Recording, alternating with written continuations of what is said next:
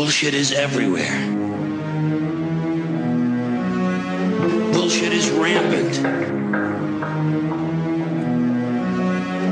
Bu- bu- Bullshit. Bu- bu- Bullshit.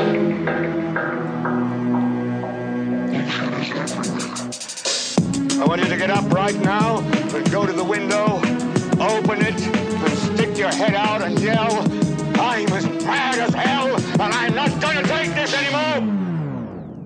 Welcome back to the bullshit filter, Ray.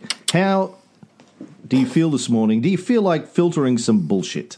I do. I always do. Ever since I've met you, it's become a passion of mine.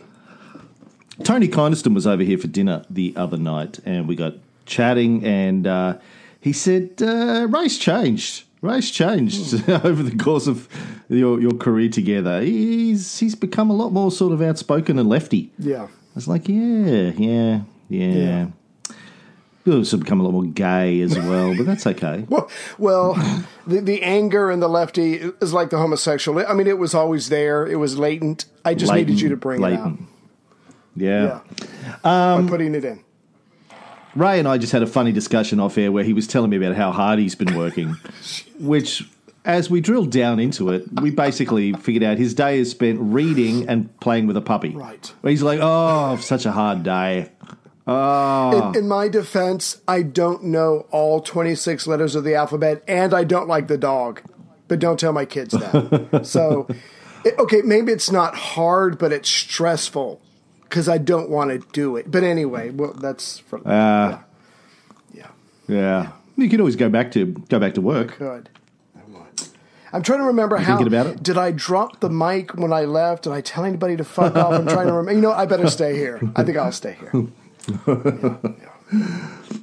Back to our discussion about cocaine. Nah. Yeah. Uh, in London in 1916, Ray, during World War One, the department store Harrods was selling a kit Oh, described as a welcome present for friends at the front, containing cocaine. it sounds like a holiday. Yeah. it does, yeah. Cocaine, morphine, syringes, and needles. You Hmm. could buy that at Harrods in 1916, which is pretty much a, a hundred years ago. Right. Um, couple of bucks, maybe Yeah. not even that. Couple of pennies, whatever they had back then. I don't know, governor. Whatever you have, couple of couple, couple of old chicky chocks. They probably have a like a little. They probably had like a rhyming slang name for it. Well, maybe not. Harrods is a bit upper class. right. Do you know? Do you know? Do you know? Do you, wait, do you know when Harrods was uh, established? No, I do not. When? 1824 by Charles Mm. Yeah. Henry Harrod. Nice. Hmm. Been around for a while. Cause yeah, maybe I should buy Nearly, stock in that. nearly 200 years. Well, yeah, you're you're never going to go out of business when you sell opium. I thought we established that. And do you know who owns it now? No, some white guys. No, uh, on the contrary, um, the Qatar Investment Authority. Qatar. Good for them. They own a little They- piece of yeah.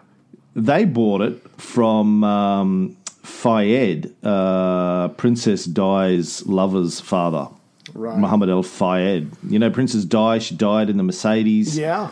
quote unquote, accident. Um, and that's what we should do on the bullshit field of Princess Di's death. Um, yeah, he, she died in that accident, and the guy that she was in the car who died with her was Muhammad Al Fayed's uh, son, Dodi, I think. Right. Yeah. Dodie Bird. Um, uh, yeah, anyway, so he sold it to uh, Qatar in 2010. So there you go. It's owned by Arabs, basically. Did not, Yeah. did not see that coming. I did want to mention that um, at this time, as we're, as we're probably, I think we covered it last time, there was no restrictions on the possession or use of cocaine, opium, that kind of stuff, or other kind of drugs.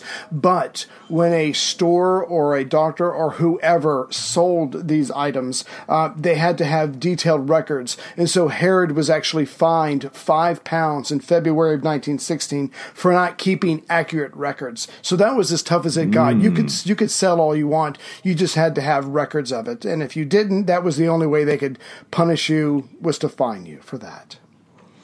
The Times of London uh, started running these uh, salacious stories around about 1916, worrying that the use of cocaine would undermine the combat effectiveness of the British Army. Hold on a second. Well, you, you, you're sending them drugs.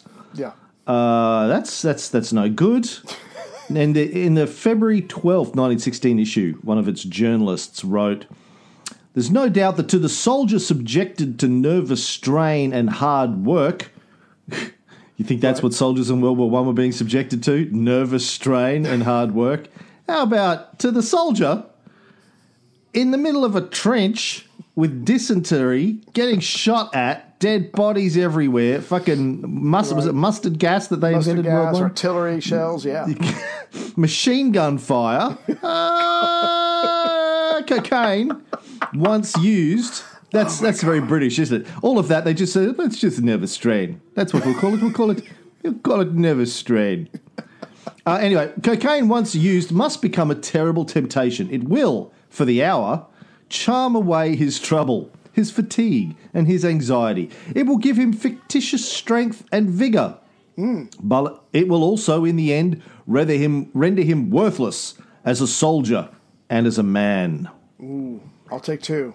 Yeah, and I was reading something about so not only are they starting to grow concerned about what it's doing to these to the soldiers, and as we talked about last time, I think you said this was a German invention. Not only that, but uh, people were starting to realize that Britain was a major hub of the drug trade for India and China, that kind of stuff, and they're starting to combine the um, the events of selling drugs and prostitution. So a lot of this stuff is starting to come together in a very negative way, and someone's going, "Oi."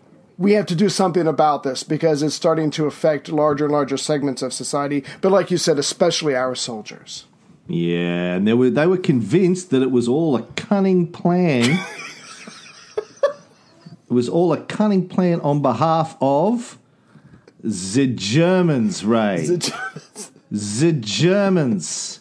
The Germans have a cunning plan to put the drugs into the British soldiers. We will win this war. I tell you now. Yeah. And it made sense, of course, because the the uh, the Germans invented the uh, cocaine. Don't worry, Mr. B. I have a cunning plan to solve the problem. Yes, Baldrick, let us not forget that you tried to solve the problem of your mother's low ceiling by cutting off her head. It was the Germans who invented the bloody stuff. Um, so they figured, you know, the Germans obviously couldn't beat the British army mano a mano because, No. hey, we're the British. Right. God's on their side.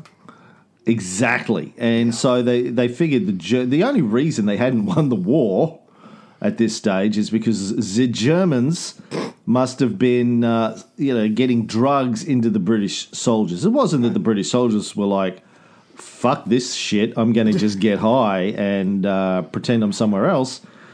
So on the um, on on May 11th, 1916, the Army Council, which was sort of like the War Council, you know, the uh, wartime uh, government authority, particularly over the war, issued an order banning any unauthorized sale or supply of psychoactive substances.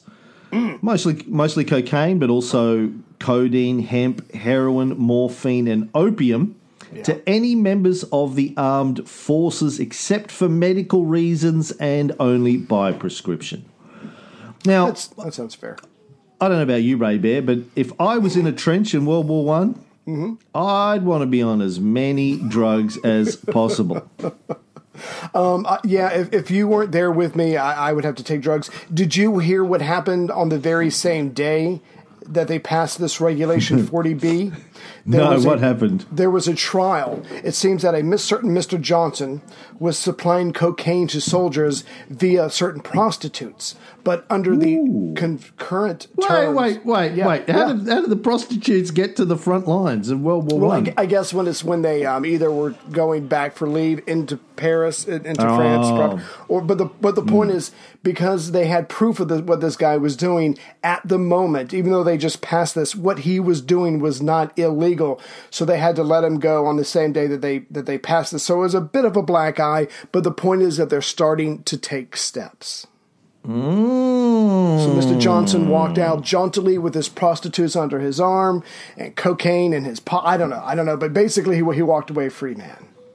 You know, I just like the idea of let's say you've got a big war like World War One, and it's going on, it's going Right. on, and it's on and it's on. I like the idea. Like uh, it's going on probably longer than, than most wars have ever gone on. Any war? What, what, what, how many wars went on longer than World War One before World War One? Like f- how many wars went on for four years? Yeah. Well, but bef- before then, it was like, um, uh, what, what do you call it? Prolonged wars where they weren't always fighting each other. But you're absolutely right. They This come, the- yeah. Right. The first They'd time have a, they'd was- have a yeah. battle, then they go away, then they come back again. This is the big I. I, so I think should be a new rule that if you're having one of these big wars, right.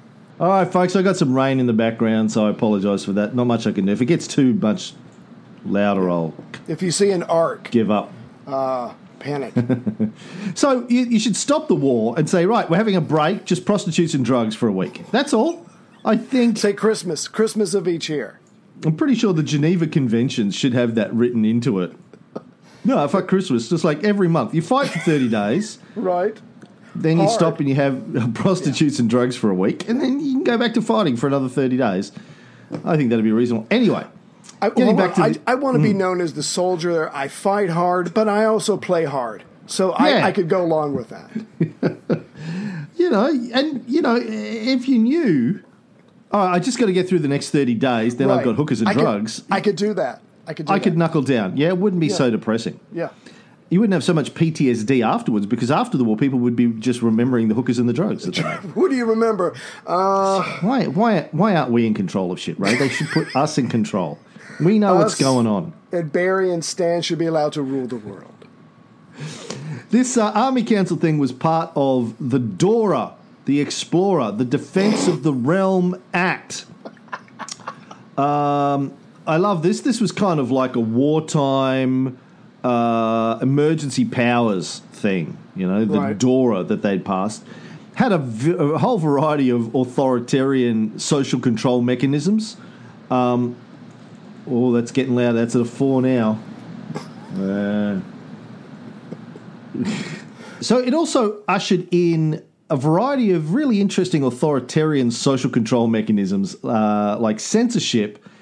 There was one line in the DORA that said, No person shall by word of mouth or in writing spread reports likely to cause disaffection or alarm among any of His Majesty's forces mm. or among the civil population. Sounds like the Patriots Act. Yeah, don't you love a good democracy? Look, you have freedom of speech as long as you don't say anything that could upset us. You're okay. You're okay until that point. Uh, a a number of people went to jail as a result of this, including the great British philosopher Bertrand Russell, mm. who spoke out against the war and uh, was sent to prison, I think, for like six months. Oh my goodness. He's not used to that kind of mm. lifestyle. I was just looking him up the other day and thinking, shit, he wrote like 150 books.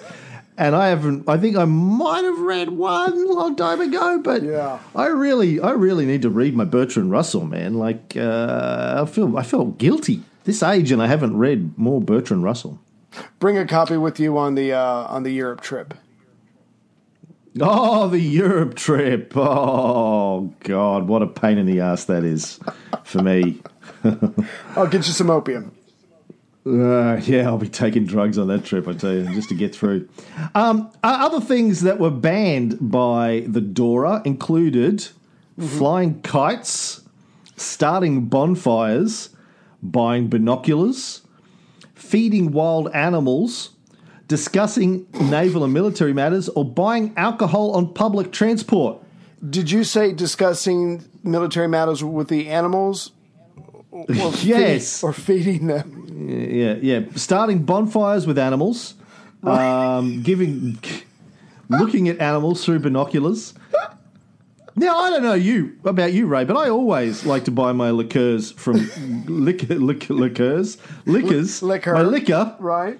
from guys dressed like hobos on railroad cars. Now they tell me it's limoncello, and who am I to question a hobo? He should know it's his limoncello.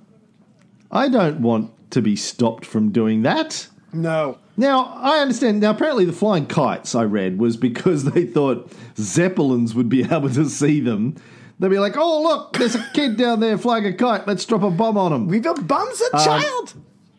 Same with starting bonfires, or like gives away your position. Right. I'm in the middle of fucking London. oh, well, yeah, but they didn't know that until you lit a fire. Now, they can see. Buying binoculars. I guess. I get that. I guess. Well- Well, why? Is Well, it because. sending. Maybe you could use it to send signals. I don't know. I'm really reaching here. I figured maybe it's because they wanted the binoculars for the front, but if they wanted for the front, why are they in the shops in the first place? Why can I go to Harrods Right. and buy binoculars? Wouldn't it make more sense to go to Harrods and say, give me all your Right. binoculars? I'm sending them to the front with the cocaine. Let's go. Chop chop. Feeding wild animals. Uh, bread, apparently. It was particularly bread. I guess that Oh, was because shorted- there were Yeah. Bread shortages, but it's my bread. Like, what difference does it make if I eat my bread or if it's I'm the one who's going to go hungry? Right. I'm pro Bambi. What if it's- You're not pro Bambi. if- I get that. What if it's stale bread? I mean, am, am, is it, I mean, what, am what do I have to do with it? I have to eat it? No, Oh. you fucking sit there and eat that stale bread. You're not feeding it. You probably shouldn't feed stale bread to animals. Well, you can feed it as long as it's not moldy. I, I don't know. Oh. Buying alcohol on public transport. That's you could buy alcohol on public transport. That's, the story there. Yeah. Yeah. Yeah. Yeah. Yeah. Imagine, uh, yeah. imagine that. There's just a guy. I imagine it. There's a guy on every train, tram, bus with a big long trench coat. Opens it and you walk up to him, opens it up. He's got little, little, little hotel room sized bottles of scotch, whiskey. What's your pleasure? Yeah, well, yeah, governor. What's your pleasure, governor? It's a fair call. Yeah. Now I just want to go out on a limb and say if there's if Australia is ever in a future war, I'm guessing you're going to be one of the first people lined up and shot. Don't don't Oh. take that don't take that personally. It's not personal. It's just a I'll be surprised if I'll be surprised if it, they wait until there's another war, Ray. They might start one on purpose to say we can finally get this guy. I bet you're on a Yeah. list. Your name is on a Oh. list somewhere. Mate, I am on so many lists you wouldn't believe it. That's my, that's always my goal in life to be on all the lists. Yeah. I want to be on all the lists. Some people, you know, they they have aspirate. They want to be rich. They want to be famous. I just want to be on all the security lists. That's my goal. Trifecta. Yeah. Um. Now, this whole thing about the uh, soldiers taking drugs, Right. uh, apparently it was all hype. And you know about hype, Ray. Yeah. Come across it. I typed "don't hype" into Spotify, and it gives me Chopin, uh, Frederick Chopin, twenty four Preludes. What? Oh, don't hype in C major. Yeah, I know that one of his. Don't, don't, don't, don't, don't, don't, Now, don't. here's what I want you all to do for me. Bang! Caught you looking for the same thing. It's a new thing. Check out this I bring. Uh oh, the roll below the level, cause I'm living low next to the base. Come on. Turn up the radio. They're claiming I'm a criminal. But now I wonder how. Some people never know. The enemy could be their friend guardian. I'm not a hooligan. I rock the party and clear all the madness. I'm not a racist. Preach the teach the Cause don't they never had this? Number one, never wanna run about the gun. I wasn't licensed to have one. The minute they see me, fear me. I'm the epitome, a public enemy. Used, abused without clues. I refuse to blow a fuse. They even had it on the news. Don't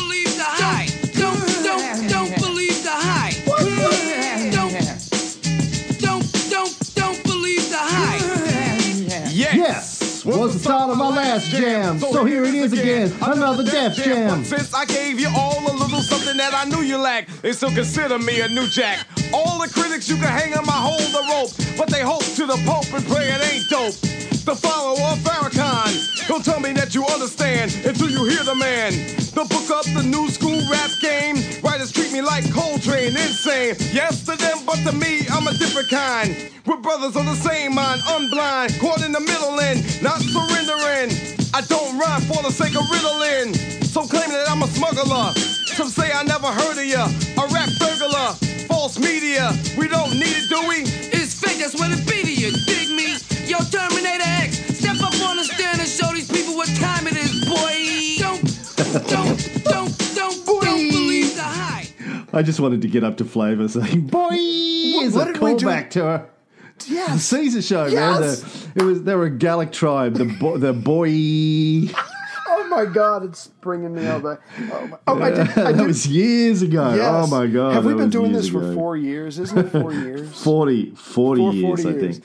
Oh my God. 40 years. I just wanted to mention you mentioned the Dora Act, and uh, it was on May of 1916. Just a couple of months later, in July of the same year, they widened it to criminalize the possession of cocaine, opium, uh, for anyone not connected to the medical or veterinary pro- pro- pro- professions. Um, by- what, what, what, what? Let's see here. And so basically, they're starting to expand it, but again, it's going to be um, it's going to be expanded even more later. When they pass this, very few people at first are arrested, except for um, a lot of Chinese opium addicts. You know, um, because they're not English, uh, they don't look like everybody else. But it did have a lot of unintended consequences. And again, this law it probably wasn't meant to. It probably didn't mean it this way, but it does end up affecting the poor of Britain who have need of um, something that's going to kill the pain as as they get worked on by their local dentist who's not registered with the government. And it took Scuckard to uh, determine that. Scuckard. Um, you know, Scuckard. No. For my favorite, the, the Select Committee on the Use of Cocaine in Dentistry. Okay. Scuckard. They're my fa- that's my fa- that's my favorite committee. If, I'd you, if there's a committee, Right. If you're ever in a committee, if you're ever in government and you get invited to be on a committee that has cocaine in the title, go on that committee. I'm guaranteeing you that's the best committee to be on the because you'll be like, well, uh, uh, what is this cocaine? I'm not familiar with this. Research. Uh, have you got any? Got any I can look at? Uh, I, I need to understand what we're Let talking me about get here. closer. Let me get closer. Let me get closer. Oh, sorry. I think I accidentally. Um, never mind. Continue. Scuckard debunked the myth that cocaine addiction was hitting the British forces hard. They wrote, We are unanimously of the opinion that there is no evidence of any kind to show that there is any serious or perhaps even noticeable prevalence of the cocaine habit amongst the civilian or military population of Great Britain. Mm-hmm. There have been a certain number of cases amongst the overseas troops quartered in or passing through the United Kingdom, but there is hardly any trace of the practice having spread to British troops, and apart from a small number of broken down medical men, there is only very slight evidence of its existence amongst the general population. Yeah, sure, doctors, cokeheads, we get that. Yeah. A- and dentists. Quite frankly, we love it. I would. But uh, the rest of the people, nah, they're fine.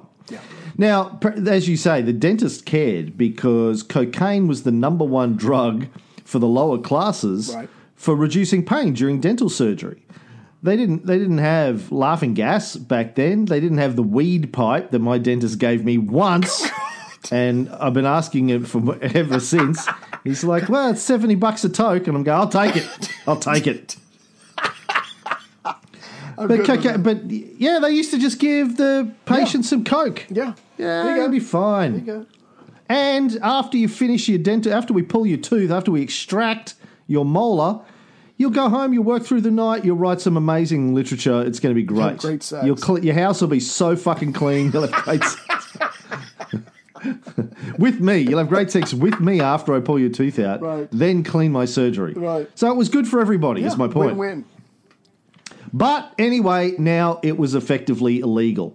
So the point is that the basis for making it illegal, this whole idea that uh, the the troops in World War One were getting high off their faces, was apparently, according to Scuckard, horseshit. Right. But it was illegal now anyway. Right. And and as and we don't have to go into this too much, but they're going to keep tightening these laws. There's going to be a subsequent Dangerous Drugs Act of 1920 where they keep a lot of the, the provisions of the Dora 40B component, but they also um, they broaden it out to mean a lot of other drugs, civilian and military. They just pretty much are beginning to ban it, and that's to line it up with the Versailles Treaty, which we'll go into later. But because of this supposed wartime panic, like you said, they start coming up with these controls for dealing with these narcotics. And even though the, the basis of why they did this was uh, it was a fallacy, the point is they're starting to tighten up regulation, and it's probably a good thing that they did because, as we're going to see in other countries, um, people are starting massive amounts of people are starting to get addicted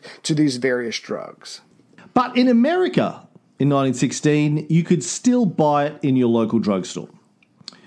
At the time, the soda fountains Mm-hmm. of Atlanta pharmacies had become sort of hangouts for the kids, particularly middle class whites, mm. as, a, as an alternative to bars. If you were too young, if you were like under the age of, say, 21, Right. couldn't go to a bar, but you could go to a pharmacy. You couldn't go to a bar and drink alcohol, but you could go to a, a pharmacy, to a soda fountain, Right. and get a glass full of cocaine. I love So- this country. I fucking love this country. No, you don't. No, I don't. Your country's fucking crazy, batshit crazy. It's tipping over the edge. You just had 17 kids killed Yeah. in a school, and your government's doing nothing about it. And the NRA's and, and your, your president's coming in saying, you know what the answer is? We have to give all of our teachers guns, train them in guns, highly trained mer- mercs working as teachers. Let's get rid of the teachers and we'll just get highly trained mercenaries in, in, in their place. Right. We can teach them. It's easier to teach mercenaries how to teach than it is to teach teachers how to how to be a, a, a trained assassin. Yeah, yeah. We need trained assassins in our classrooms because that's the answer to the problem. He- Heather, my wife, who is a teacher, said she does not want to become one of these armed people, but even if they gave her a gun with no bullets, occasionally the students get out of line and she's afraid she might pistol whip someone. So, overall, a very bad hmm. idea. She has a gun already. You've already told us that. Well, Heather. yeah, but psh, some. She doesn't take it to school often. God, I hope not. I hope not. I just love the idea of, you know, teacher being in school, some kid, he- teacher says, uh, What's the square root of 16? Kid goes, I don't know, two. Teacher just pulls out a gun, does a whole Samuel L. Jackson. Say that again! Say that again, motherfucker! I dare you! I double dare you! Does Marcellus Wallace look like a bitch? I said, what? what? No country I've ever heard of. Does Marcellus Wallace look like a bitch? Then why are you trying to fuck me like a bitch? Do I? Tarantino, like if they bring guns into the class, uh, Tarantino said he's going to retire. He's got like two more films left. Right? I reckon if they bring this in, Tarantino, he's going, oh fuck, this is too good. I'm gonna, I'm gonna stick around and Yeah. I'm gonna write some movies about back. this. Oh, uh, yes. Anyway, you could go to a soda fountain at a pharmacy or a drug store. Isn't that what you call them over there? Drug stores. Go to soda fountain as a kid, have cocaine mixed with your Coca Cola, a bit of soda water in it, and it was considered an intellectual beverage um, amongst uh, the whites. Right? But the problem was, it wasn't only available in the drugstores. Now, your African Americans weren't allowed to go to your soda shops, your drugstores, Right. Uh, in Atlanta in- in- because of segregation. Yeah. We're going to talk a lot about segregation and Jim Crow laws over the next couple of episodes. But it was also distributed in bottles, obviously. Um, now, not Coca Cola at this stage. I think Coca Cola had uh, removed the Coke, but there were other ones that Right. had the Coke in them. Um, New York Times wrote an article about this in 20 years ago, but they were talking about what happened back in the day. Um, it says middle class whites worried that soft drinks were contributing to what they saw as exploding cocaine use among African Americans. Southern newspapers reported that Negro cocaine fiends were raping white women, and the police were powerless to stop them. By 1903, manufacturers had bowed to white fears and a wave of anti narcotics legislation, removing the cocaine and adding more sugar and caffeine. Uh, but the point I want to make here is that number one, the police were powerless to stop them. Look, there's a there's a black guy raping a white woman. And the cops are like, sorry, sorry, there's nothing we can do about it. Why? Why not? He's on cocaine, sir. Uh, it's quite obvious by the uh, speed of his thrusting. Uh, we've analysed this stuff down at the department. Yeah, yeah, we can tell. And um, you know, he, he hasn't come yet, and it's been well, we, we've been we've been standing here watching him for half an hour, and he hasn't come. He's still hard as a rock. Obviously, cocaine involved. Um, can't do anything about it. Well, why not? Well, you know, he might he might jump on me. Um, You know, might rip my rip, rip my trousers down. Have a go. uh, You know, I'm not going to expose myself to that. Not, not you know, unless I'm paying for it and it's done in a you know that we have it. We we we we agree on a safe word up front. What? The police were powerless to stop them. Why? He could fight them Why? off with one hand and keep giving it to her good. And obviously she's enjoying it, but only because of the cocaine. Um, oh, yeah. You didn't just say the white woman's enjoying being raped, right? No, you no, did no, not no. just No, say that. She, she's getting it better than she's going to get from her white husband at home. I was trying to be racist in, in that sense, for, for only from the waist down. But anyway, that yeah, that might get edited. Yeah, that might get edited out. Yeah, that was, that was poor choice of words on my part. I get edited out. So at the time, cocaine addiction was associated with Negroes. I've got a I've got clips uh, from an old New York Times headline from 1916 or somewhere around that.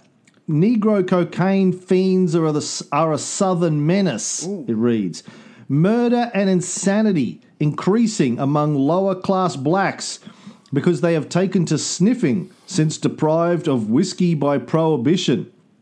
So I guess this is a little bit after 1916 Right. and this is the bit where the cops come into it. Proof against bullets. But the drug produces several other conditions that make a fiend a peculiarly dangerous criminal. One of these conditions is a temporary immunity to shock, a resistance to the knockdown effects of fatal wounds. Bullets fired into vital parts that would drop a sane man in his tracks fail to check the fiend, fail to stop his rush, or weaken his attack. So there you go, Ray. Uh, bet you didn't know that cocaine makes you impervious to bullets. In fact, if you go back to the original Superman stories of the 30s, Right. that was uh, how he got his superpowers originally. It had nothing to do with Krypton and a yellow sun and all that. It was just he was he was high on coke. The original Superman, if you go back and look at the original comics, this is real. He was a black guy doing a lot of coke. With the little and white the cops were shooting at him. Yeah. Bullets were bouncing off, and he was like, Man, this coke makes me feel like I'm super. I don't want to fuck a white Uh, woman. and then and then you know they had to change it to make it more politically correct, and they had to come up with this bullshit story. But it's really a yeah, super, the original Superman was a was a black dude high on coke. Not too many people know that, but that's that's actually true. Yeah. Yeah. Now, of course, this whole thing about uh, uh, cocaine making impervious to bullets is true, and anyone who's seen Al Pacino's Scarface knows that because we saw that. Do you want to play rough? Okay. Say hello to my little friend. Okay. You want to play rough? Okay. Yeah. Okay. Do you like that? Huh? Do you want more? Okay.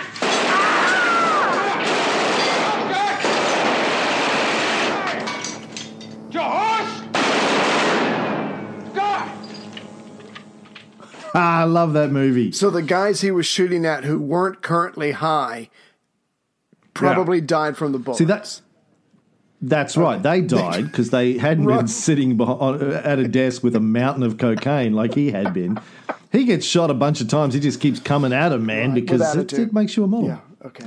Uh, this New York Times thing wasn't the only headline of this type during the 1900s. I've got one here from the uh, Baltimore Sun of 1906.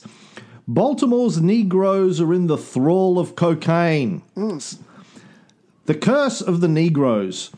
The practice of cocaine using is confined at present almost exclusively to the coloured population and to degraded white women. Oh.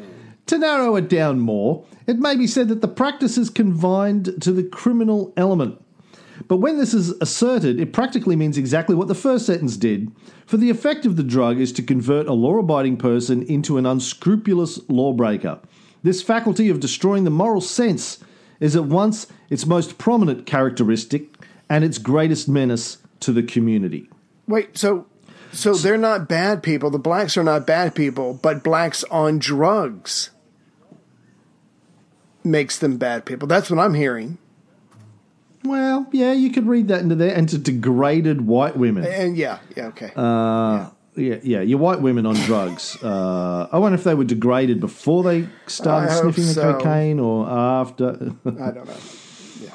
There was a cop quoted in the article who said that uh, I believe that the indulgence of cocaine by uneducated blacks is responsible for half of these assaults of the assaults of these beasts upon white women. Oh, So um, yeah, man, that's it's that's the only reason yeah. a white woman wants to fuck a black man is that she must be high off her head on coke. I mean, There's no other. every time no Chrissy, reason, yeah. every time Chrissy says, you know, uh, Heather's told me this whole D'Angelo thing is pretty awesome. I'm like, are you high Yeah.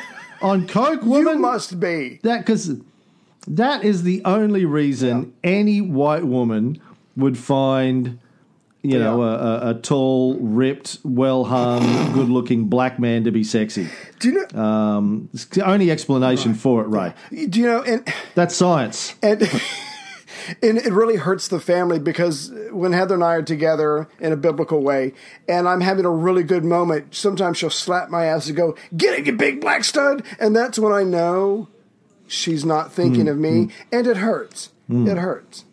It, is, is she high on cocaine at the time? Can you tell? Probably. I don't know. Hmm. I turn the light out because No sometimes, anyway, it's complicated. Hmm. it helps. It helps yeah. Um, she doesn't want to she doesn't want to you know come out of her stupor and realize she's having sex with a midget. She wants to imagine that it's a big black dude. Um, don't we all? That same article I quoted claims that one young man in Baltimore made $100,000 selling cocaine in one year. This is in 1906. oh my god! You could work for one year and retire. Wow. I'm doing, I'm Like doing it wrong. if you call that if you call that if you call that That's working true. That's true. like you would. Oh, I had to read a book and play with a puppy dog all day. I had to sit, I'm so tired. I had to sit on a corner and hand out small bags for cash. Oh, it's killing my back. Now, further down the line in the US, uh, the racial disparities of the positioning of drugs and drug laws became a lot more evident. Um, now, some of these issues also came about when the US took control of the Philippines after the war in Spain. When was the Spanish American War? Like 1899, 1900, somewhere like that? 98, something. Late- something like that. Yeah, late nineteenth century. They and as we've talked about, I think on the Cold War show, Mm-hmm. America ended up taking control of the Philippines. They say we're we're here to kick out the imperialists, and now we're the new imperialists. Yeah, yes. Uh, and uh, America then, you know, the Philippine the Filipinos went, thanks for kicking out the imperialists. We're, we're right now, and the Americans went, no, you're not. You No, need- you need no, us." we, we, you need us. Teddy Roosevelt was like, no, no, no. You know, we're here. We're A guiding hand. We just like we like beer. Um, so, uh, and America basically controlled the Philippines then um, for what fifty years, give or take. Give or take. Right. Now, opium addiction uh, had become a big problem in the civilian population of the Philippines, thanks mostly to the British, as we will see uh, in our upcoming episodes on opium and heroin and the opium wars into China and blah, blah, blah, blah, blah. We're going to go into that in some detail when we get up to opium. But there was this American Episcopal bishop, Episcopal? Episcop. Episc- is that how you say it? ep- Episcopal. Yeah, yeah. See, I fucking never know how to say that okay. word because we don't we don't have it here. An Episcopal bishop, Charles Henry Brent, he was David Brent's great great grandfather, I believe, was uh, serving as a missionary bishop in the Philippines in 1901, and and he convened this commission of inquiry known as the Brent Commission to try and figure out what they were going to do about all the opium addicts. And he recommended that, or the commission recommended that narcotics should be the subject of international controls. And this led to the United States Department of State and Teddy Roosevelt in 1906 putting together this international conference called the International Opium Commission, which was held in Shanghai in 1909. There was a second conference held at The Hague in uh, 1911, which produced the first international drug control treaty, the International Opium Convention of 1912.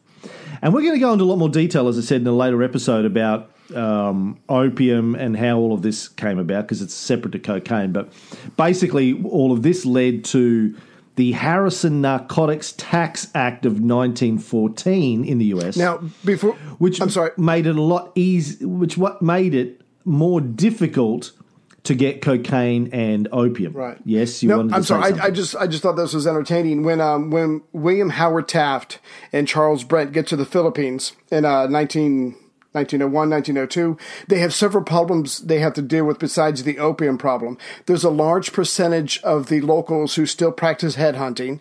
There's a lot of um, Muslims there, and there's a lot of Chinese businessmen there. And so they're trying to decide do we try to convert these people or whatever. But, but uh, Brent was smart enough not to try to do some aggressive converting. But the point is, when they got there and they, um, and they came up with their, um, when they came up with their plan, what they decided to do was continue the policy of the Spaniards that included issuing narcotics addicts licenses and legally supplying them with opium. However, this is going to be obviously be opposed on a moral moral grounds by the clergy, who are, like you just said, are going to win this argument in the end. So they have to come up with ending legal sales of opium by 1908. But between the um, the Chinese businessmen and uh, having Hong Kong so so close to it, uh, the opium trade illegally is not going to go anywhere for any time soon because like like just like in America and everywhere else these people are addicted they're going to try to find some way to get it. So again America is taking the first steps. They're trying to do something legally but it's not going to address the main, main issue that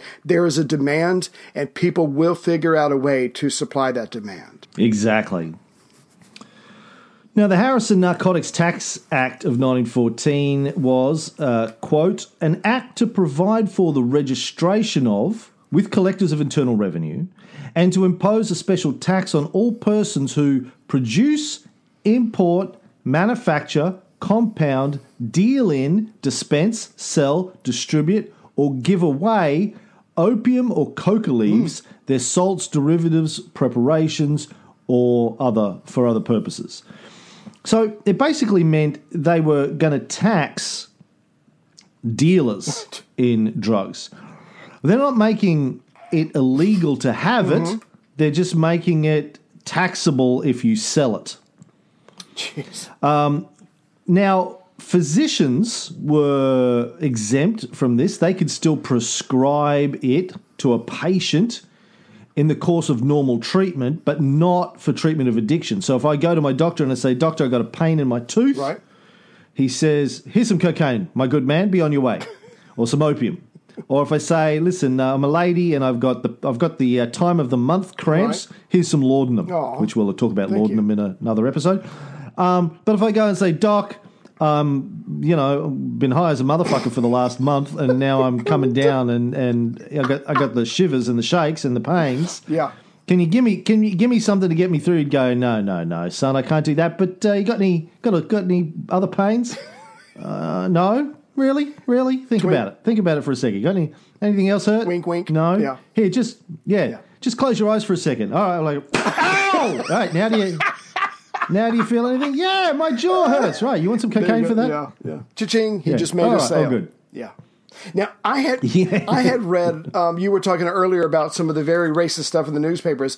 I had read just prior to the Harrison Narcotics Act of December seventeenth, nineteen fourteen. Yeah, a lot of the newspapers were doing everything. Uh, they were writing up sex mad Negroes, degenerate Mexicans smoking the marijuana, Chinamen seducing the white women. I mean, it was just all getting out of hand. That the uh, and I think you might have mentioned this on a previous show that the Southern sheriffs had to increase the caliber of their, of their weapons um, from point 32 to point 38 to bring down the Negroes under the effect of cocaine. So, so again, the American public, the white American public, was hyped up by a lot of newspaper accounts. So, yeah, this is going to pass relatively easy. But like you said, the government's going to come in to make money. They're not banning anything yet. I mean, completely. Dr. Hamilton, Dr. Hamilton Wright, who was America's first drug czar, and we'll talk about him in more detail in an upcoming episode. He testified at a hearing for the Harrison Act.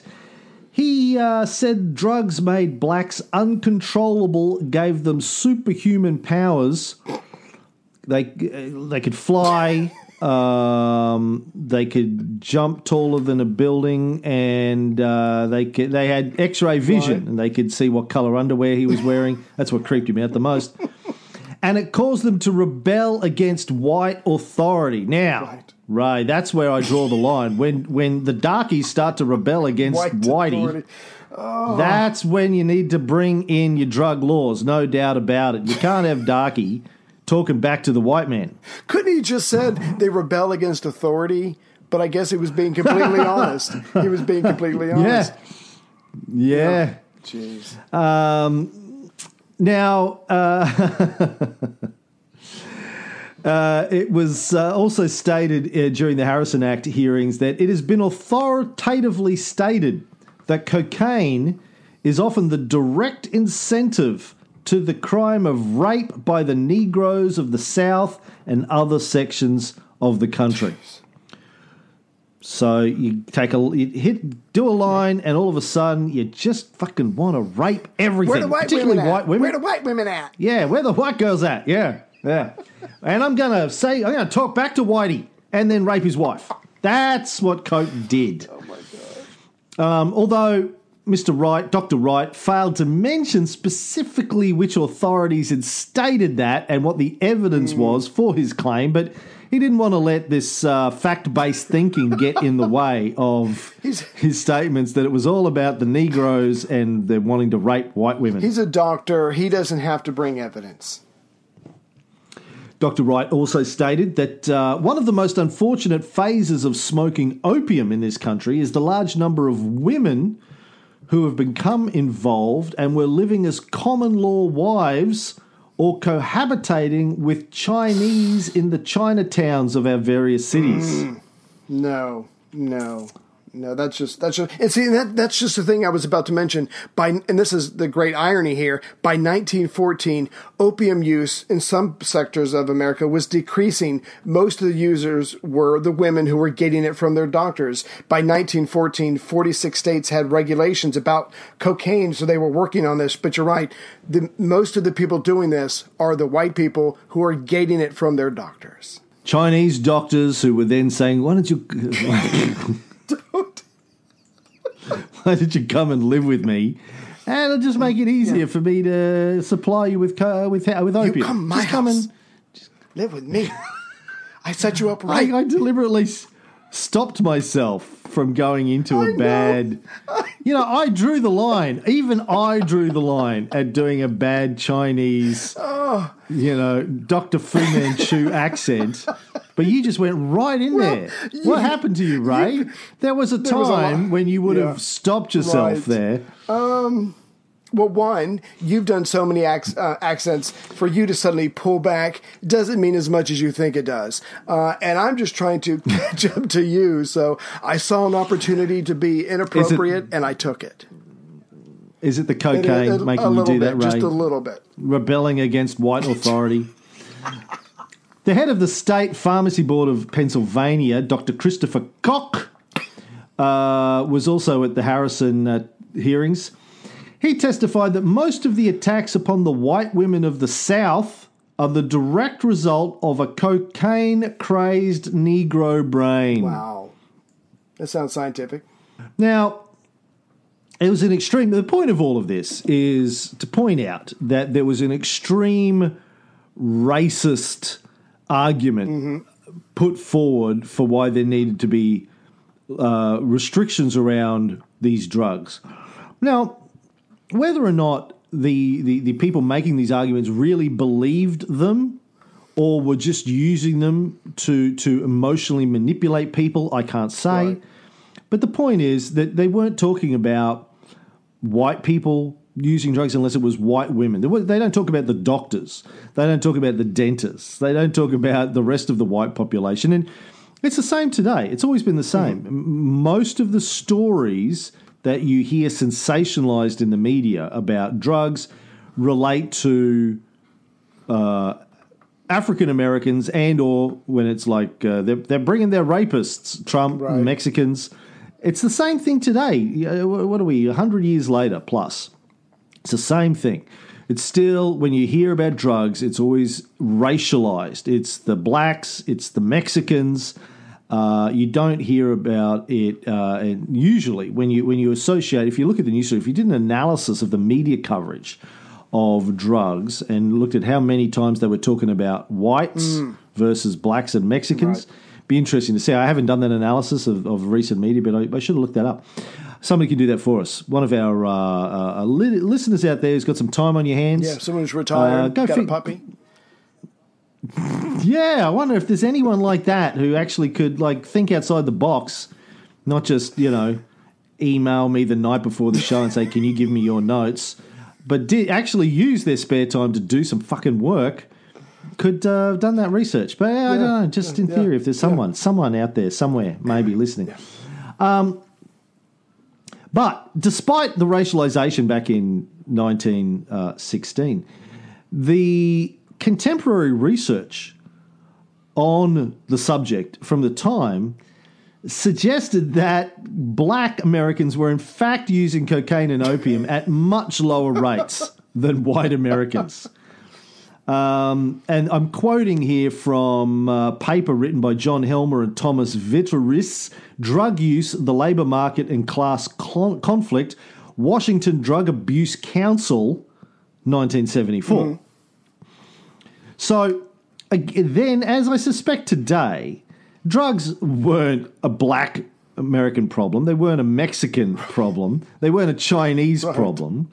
They were they were a problem across society, and we've talked about in, in our earlier episodes. You know, cocaine was in everything from soft drinks to you know toothpaste to baby Yeah. bloody drops to get your kids to. It was in everything drugs back then. Um, but of course, when they're trying to sensationalize it, it becomes it's a problem with the blacks and the Mexicans and the Chinese. Now, I found it interesting that uh, three years after this Harrison Act was passed, they slowly began to, to figure some of this out, and they come down on the doctors just a little bit. The doctors quickly uh, learned after 1917 not to supply just willy nilly to addicts. Um, there's several court cases against them. Some of the doctors were actually arrested and went to jail. But again, the physicians were not allowed to give this narcotics out just because someone was addicted. But if they said that they were working on it, or if they were trying to cut down, or they were in rehab, or whatever the appropriate of rehab was back then, then the doctors could give it to them because they were trying to help them with that. But again, even the doctors feel a little bit of pressure. It's starting in 1917, but obviously nothing compared to the blacks in America who are not doing this nearly as much as the whites are. There, there was this. The study that I mentioned um, said that as of 1911, based on contemporary research at the time, it was estimated that one in 400 American citizens was addicted to some form of opium, Damn. not cocaine here, just opium, and they were mostly women, and they were mostly getting it legally from their doctors and pharmacists for quote unquote female problems. Um, just taking too long to get ready to go out at night. You say, How long are you going to be? She says, 15 minutes, an hour and a half later, you're still waiting for her to come down. What happens is you send it to the doctor and he gives her some cocaine. Right. Oh, that's not opium. No, opium should be asleep. You go, What? what? Oh, she's asleep again. Should have been giving him cocaine for time, that. yeah, speed him Just up. hurry, Chop, chop, chop. hurry up, hurry up. Yeah. Um, that's you got. I've always found this with um, the my my women.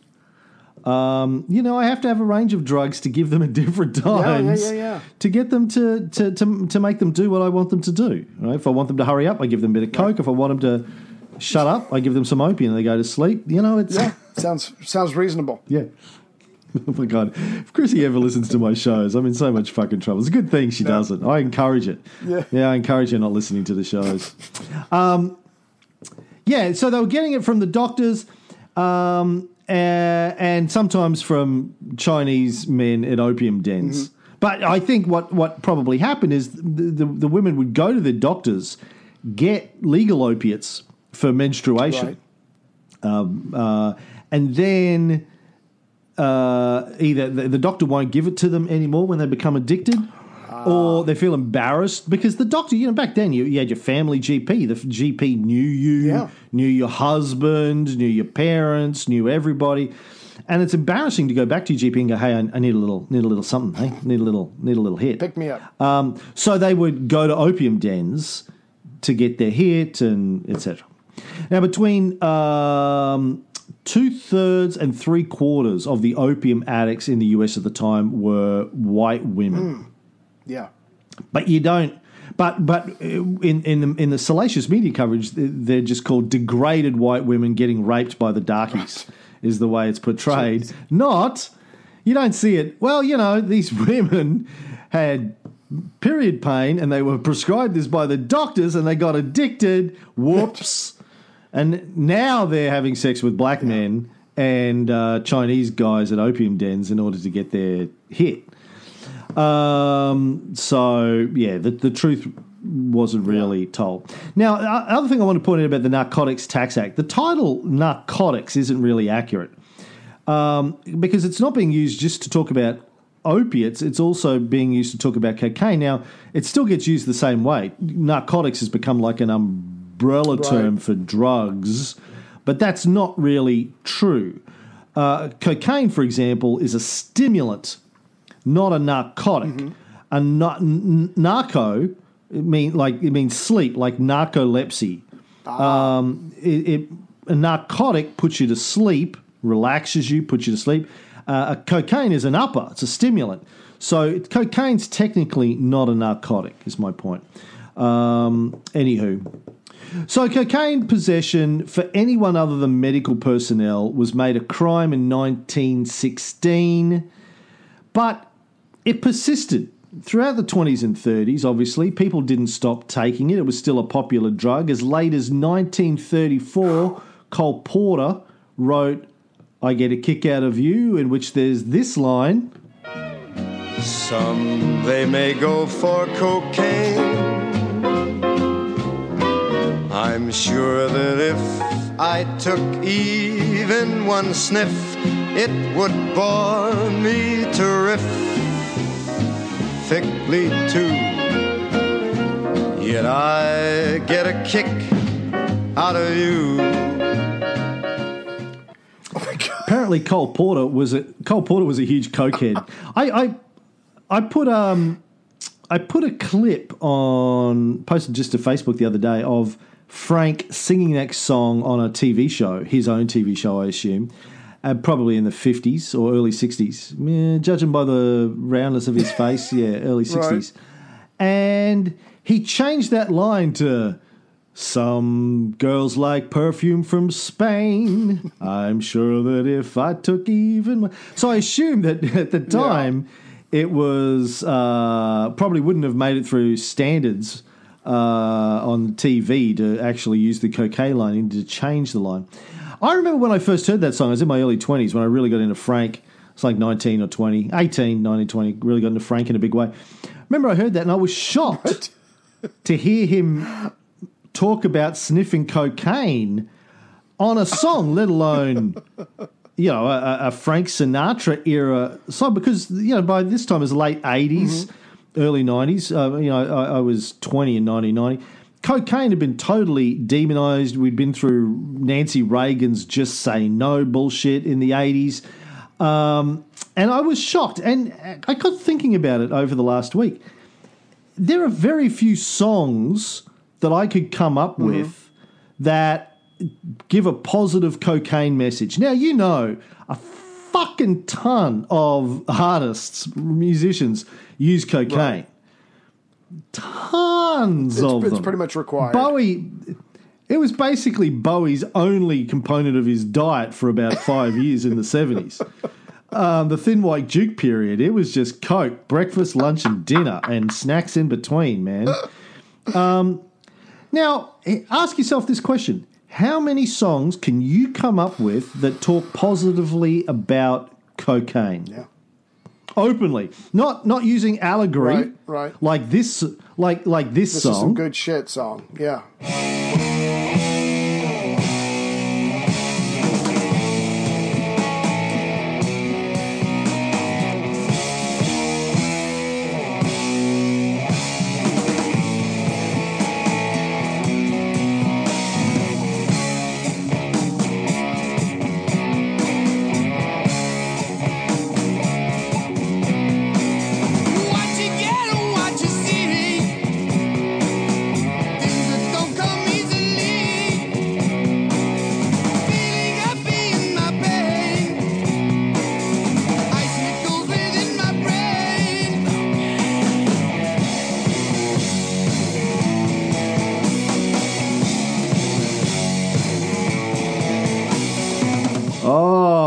Such a fucking great riff. Do you know the track? Hmm. Snowblind by Black Sabbath, 1972. The lyrics What you get and what you see, things that don't come easily, feeling happy in my vein, icicles within my brain. I don't know if you picked up, but there's a whisper that goes, Cocaine. God. But you had to use allegories in, in, in a lot of your uh, songs to talk about drugs, otherwise you get in trouble, like Lucy in the Sky with Diamonds, etc. You couldn't speak openly about it. But even outside of that, I couldn't find a lot of positive cocaine songs. On Wikipedia, I could find 232 songs about booze, 94 songs about weed, 30 songs about heroin, but only 12 songs about cocaine, and most of those were anti cocaine songs or protest songs about how blacks and whites are treated differently, like this classic by Melle Mel.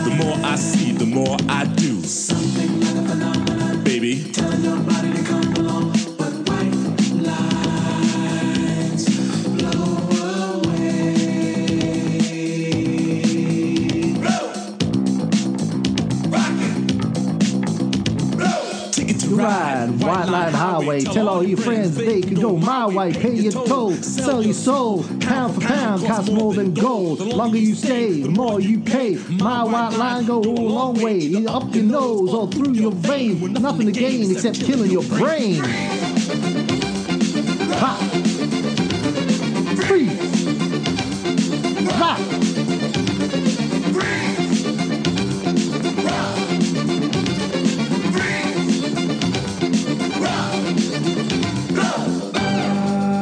Baby.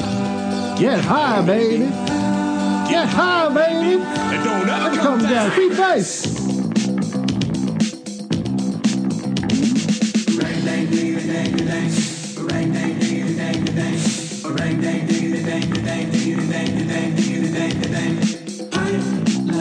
Oh, what a classic. Now, people may be going, what, Melle Mel? That was Grandmaster Flash and the Furious Five. Eh, no, it wasn't. Actually, it was billed as a Grandmaster Flash song at the time, but Grandmaster Flash actually had nothing to do with it. He'd sort of quit and, you know, gone somewhere Right. else. It was just all Melle Mel, man. Melle Mel put that out, and he actually was on the. Also, I think uh, they might have both been on the Duran Duran uh, cover that came out whenever that was in the 90s. Um, but uh, you know, that's sort of a it's, it's a negative cocaine song. Um, nothing to gain except killing your brain. Uh, a million magic crystals, painted pure and white, a multi-million dollars almost overnight, twice as sweet as sugar, twice as bitter as salt. And if you get hooked, baby, it's nobody else's fault, so don't do it. But And then I love he's got the line, A street kid gets arrested, gonna do some time. He got out three years from now just to commit more crime. A businessman is caught with 24 kilos. He's out on bail and out of jail, and that's the way it goes. Yeah. Um, which, do you know uh, who that's referencing? no. The businessman line? Um, what, what was the fucking uh, Back to the Future car? DeLorean. DeLorean. Yeah, the motherfucker behind Oh, DeLorean. really? Okay, yeah, it sounded familiar. Yeah, yeah. He was the company was going bankrupt, so he started uh, dealing in coke to try and keep the company alive. There's a business model. And got got caught with 24 kilos, and they just said, "Yeah, pay bail," and he's out, and he was free. You know, but as he says, like a street kid gets arrested, he's going to do time.